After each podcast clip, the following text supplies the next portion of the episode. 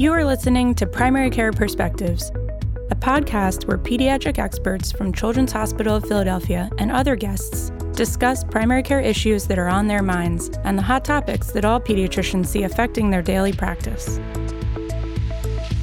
This podcast is for general informational and educational purposes only and is not to be considered as medical advice for any particular patient. Clinicians must rely on their own informed clinical judgment in making recommendations to their patients.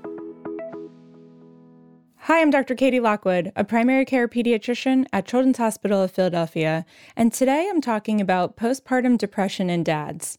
We are familiar with the concept that maternal prenatal and postpartum depression is prevalent and has negative personal, family, and child developmental outcomes.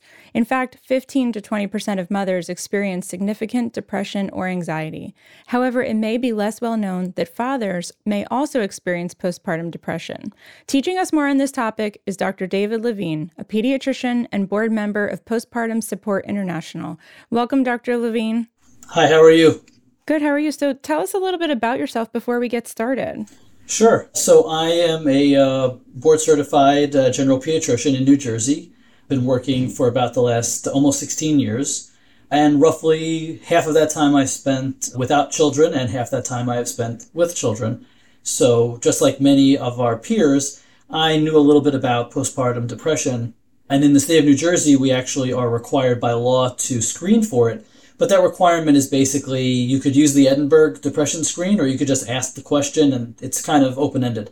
And I, you know, I did what little I thought I was supposed to do. And then I had kids. And I didn't realize until that time that a father could suffer from postpartum depression, which I did with my first child roughly almost uh, about seven and a half years ago. And then four years later, when I had my second child, I suffered through a, a lesser version of it again. And in between that time, I became involved with Postpartum Support International, where I've been on the board for the last three years. And I've begun talking more about my experiences, and I began to feel more and more strongly. And I thank you for giving me the opportunity to speak because I think our peers in pediatrics and in general practice, we're the only doctors who oftentimes will see a father. So it's imperative that we realize that this is not strictly a maternal issue it's a parental issue, and we have to be aware that both parents can suffer from it, but it can look very different, and oftentimes it goes completely undiagnosed in fathers, and that can be profoundly negative to a new family. Well, thank you so much for sharing your story with us.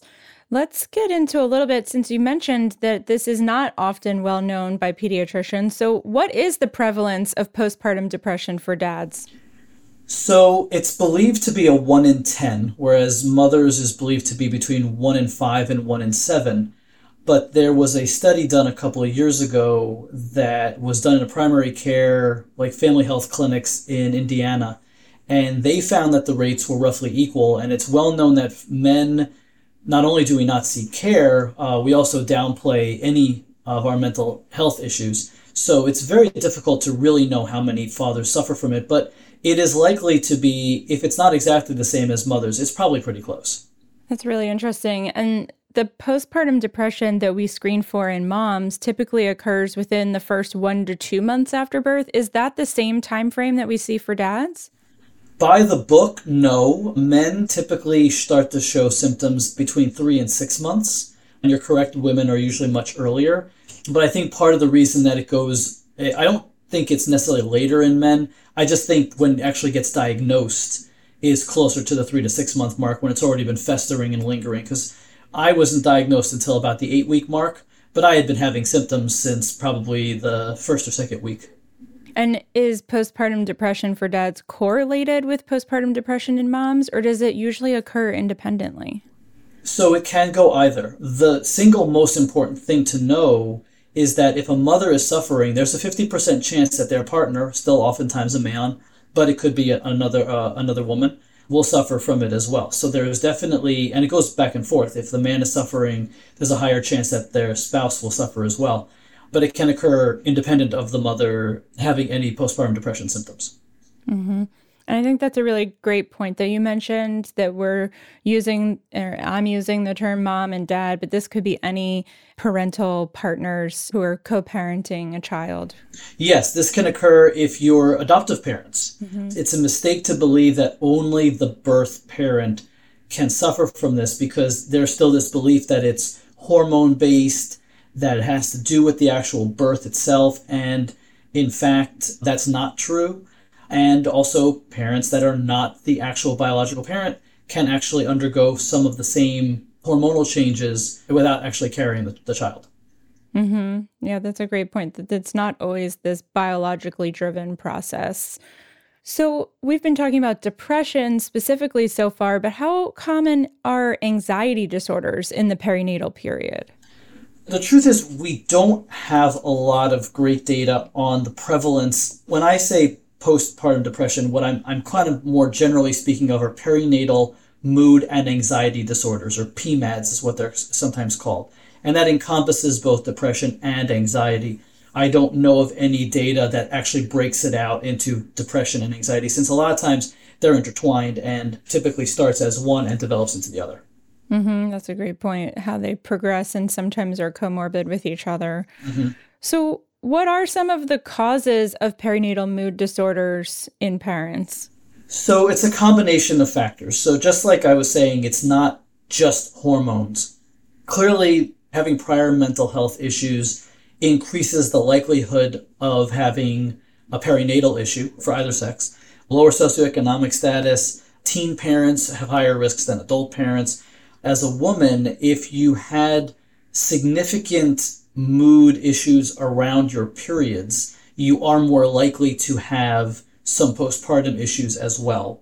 But it also gets to cultural expectations, cultural attitudes towards fathers. A lot of these play a role in it. And, you know, we're dealing right now with a generation of fathers like myself who we want to be very involved in our children's lives. But we were raised by a generation of fathers who didn't necessarily feel that way.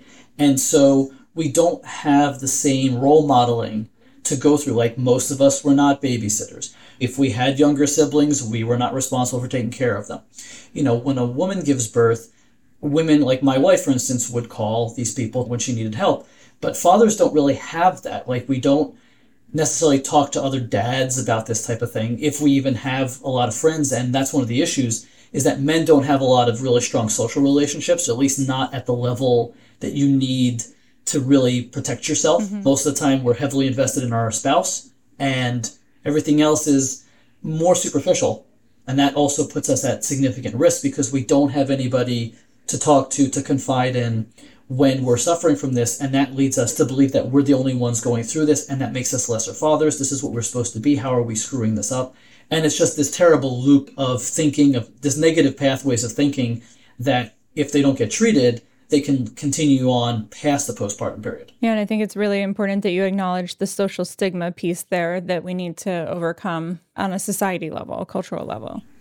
Absolutely. If you look at women, you have the Chrissy Teigens of the world, you have Brooke Shields, you have a lot of famous women talking about some of the pressures and some of the difficulties that they had and that has gone a long way towards other women feeling like, oh, this person had this, and it makes it easier to talk about.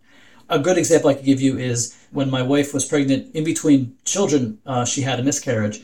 And up until that time, didn't know anybody who had a miscarriage. And then she mentioned it to a friend, mm-hmm. and she's mm-hmm. like, oh, I had a miscarriage in between my two kids. And then she mentioned to another friend. It's like, oh, all of a sudden you realize all these women had miscarriages, and you realize it's far more common but in the beginning, you're like, oh my God, this is like, everybody looks so happy. So they must be doing it right. And, and something we did was wrong. Well, that's how it goes with dads too. We don't have anybody that we can look at and say, they had a hard time.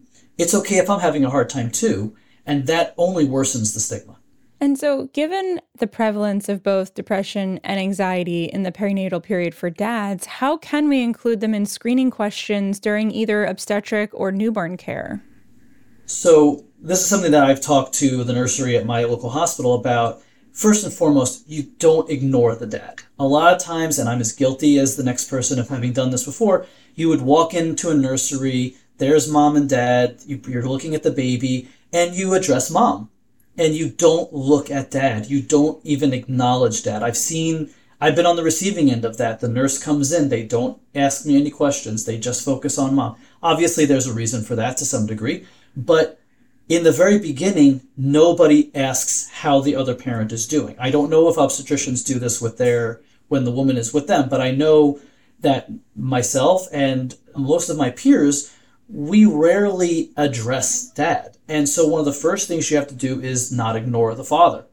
You know, as I said in New Jersey, we have to screen, but a lot of this just comes to education. Since most people do not even know this is a thing, once they find out that, oh, there's another parent that we have to think about, once it's in your head, you start to think about it. And once you start thinking about it, it's a simple matter of, as opposed to just handing an Edinburgh to one parent, you hand it to both parents. Okay, so you don't bill for it or whatever, but it does not take that long. It's very easy to score once you know it quickly, and you can at least, it starts a conversation. I'll grant it that I'm in a unique position because I can talk about my experiences to families. And so I can look at the dad and say to him, You could have this too. You might have thought about this from just the mother's perspective, but I had this. And I tell them, I had this, and I'm telling you about it because I want you to know that if you're having a hard time, you can talk to me. I'm not going to look down on you. I'm not going to think less of you. You shouldn't think less of yourself. I want you to be successful parents. And so when I talk to people about this, when I've gone to lectures and I've, I've spoken to groups, I now tell everybody, like, you now have no excuse. You can say that you have spoken to somebody, you know of somebody who suffered from this, and you can make this a conversation starter with any and all parents that come into your office. So you mentioned the Edinburgh postpartum depression screener, which is what we use for moms. So we can also use that for dads. Is that what you're telling us? Yes, you can. Apparently, there's also something called the GAD 7. I think it's a, a, general depression screen, but the Edinburgh is the easier one to use. There's some of my colleagues who work in this field have said that there's talk that the score has to be lowered for men, because right now, for the most part, it's a score of 10 or above is a positive screen for a woman unless they answer anything positive on the final question about suicidality but men, because we downplay our symptoms so much, that maybe a score of like a seven is more accurate as a cutoff. That is anecdotal. There is no validation of that instrument in that way yet. Mm-hmm. But nonetheless, I think you have to have your ears have to be out for the way that the questions are being asked in the office. If the dad is not there, making sure to ask mom how they're doing, opening that conversation up, and whenever chance you get, is to screen them. And if they score an eight or a nine, you know, just say, you know, uh, how are you doing? Whereas with the mother, maybe you would have said, oh, it's less than a 10. I think we're doing okay unless the score has been going up visit after visit. But at least with the dad, if they score, for me personally, if they score anything over a seven, I'm asking them a couple more direct questions. But that's just me. I don't expect everybody to do that, but it's not a heavily funded aspect of research. So a lot of these things are anecdotal reports, small groups of psychiatrists or psychologists who are working on this. But it is starting to become a little bit more acknowledged that this is an issue, and hopefully with that, more research and more money will go into it and trying to figure out how can we decrease the stigma, better educate fathers, and better validate what they're feeling so that way they will get help. Mm-hmm. And as you mentioned, it's really just about starting that conversation. So it's great that you're doing this education. Now, we know that maternal postpartum depression can impact maternal infant attachment and impact child developmental outcomes. Do we have similar evidence that the same is true with dads? We do have some. In the Journal of the American Medical Association Psychiatry back in December 2018, they did find elevated levels of depression in teenage daughters of fathers who were depressed postpartum.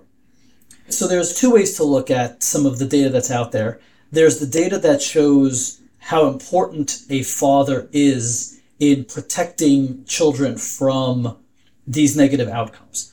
And you can make the case that a depressed father is a less functional parent and will have adverse effects on these protective things. There's some more research out there that shows that a child of a depressed father is twice as likely to develop a psychiatric disorder by age seven. The question is, that is not specific to a postpartum depressed father, but a postpartum depressed father who does not get treatment becomes a depressed father. Right. And it continues, and they might never have gotten the label of postpartum, but by the time they get diagnosed, it might have been going on because we all know in pediatrics as well as in adults, there is usually a several year gap between the beginning of symptoms coming on and actually getting help for it because it just gets out of control. So my suspicion is that a lot of depressed men who are fathers, some of this may have started in the postpartum period. Another way to look at it is the adverse childhood experiences, the ACEs, mm-hmm. and you know probably very well an increase in ACEs score correlates to a lot of issues in children. So being a depressed father, you can check off eight of the ten boxes for the ACEs: physical and emotional abuse, physical and emotional neglect, substance abuse because depressed fathers tend to use a lot more substances. That's something that's a little bit more unique to the father than the mother. Domestic violence, parental separation, and divorce. Just myself, I would have checked three of those boxes when I was depressed, when I was going through my issues with my first child. And I knew of some of these things and I was very, very worried. In fact, probably as worried about myself as I was, am I going to have a negative impact on my son because of these symptoms?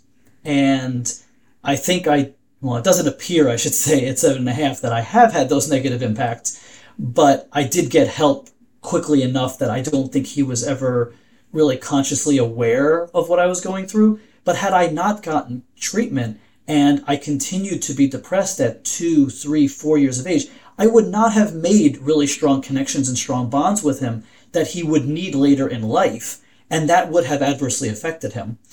And so, like I said, there are many different ways of kind of looking at the effect of a postpartum depressed father on the development of children. There's the direct effects, there's more downstream effects, and then there's just how you're going to look at the scoring of does this count towards an adverse childhood experience, and does the depressed father just start adding more and more negative experiences to the child's life that can add up to issues for them when they get to adulthood. Mm-hmm.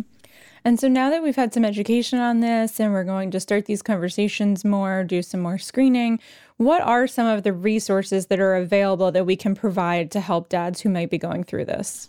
So, in New Jersey, for instance, when we first started screening, that was our big question was, okay, but what if we find somebody? What are we supposed to do? Mm-hmm. None of us had any idea what therapists were around that worked with fathers or mothers, I should say who to turn to, what to do. And I think ultimately that's what stops a lot of us from doing these screenings, and especially in pediatrics, where you're asking us to screen the parent and we're here for the kid. Right. A lot of us would sidestep that and say, well, you know, are you doing okay? Good, you're doing okay. Because God forbid someone says, no, I'm doing really poorly. And then you're left with, all right, well, well I don't know what to do with you. I, I don't know how to help you as I said at the very beginning, I'm on the board of Postpartum Support International, which is the largest organization, the largest nonprofit in the world that is dedicated to the mental health of new parents. Uh, the website is www.postpartum.net. There are links there and information for mothers and fathers. They have a monthly dad's chat that they run that's completely confidential. They have a toll free number that's 1 800 944 4773. That's 24 7 volunteer run. That if somebody is experiencing depression or anxiety that is related to the new uh, birth of a child, they can call that number. Someone will be there to talk to them and can help link them to local resources. There is also a, on that phone, there is a, um, I believe it's number four, it says on the website, that you could actually get in touch with a perinatal psychiatrist. Now, this is probably a little too far for most pe- most of us in peds. I don't think I would be comfortable prescribing to a, a parent, but if I had a real bad situation on my hands, I might have no choice because what if they don't have anybody else to turn to? But speaking to a perinatal psychiatrist can be very helpful in determining is this a woman or a man who needs hospitalization? What kind of medicine should they be on? It takes a lot of the guesswork out of what do I do next? Where do I refer them next? And that can be very, very helpful. Many states have their own chapters for postpartum support, uh, have their own websites, which anyone who hears this can look up. I believe there's some in Pennsylvania. There are really good programs out there called Boot Camp for Dads and the Good Dad Project that help new and soon to be dads prepare. The Boot Camp for Dads is one of those things where they kind of go through like, this is what you need to be able to do. And this is where the pitfalls are. This is what happens in this situation. And these can be really beneficial to fathers because most of the time we're like, okay, baby's here and I'll just wing it. And look, Obviously, it's not 100% of fathers, you know, but if it's 10% of fathers that experience what I experienced, that's still huge. And that means that there's a lot of us who don't just figure it out and need a little bit more hand holding and a little bit more acknowledgement that this is tough.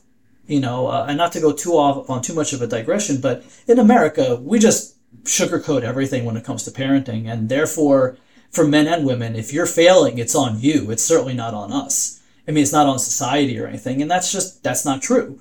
They're not honest enough that, yes, this is difficult. It's very rewarding. I wouldn't give it up for the world. But in the beginning, those first few weeks and months can be really terrible and very difficult for a lot of people.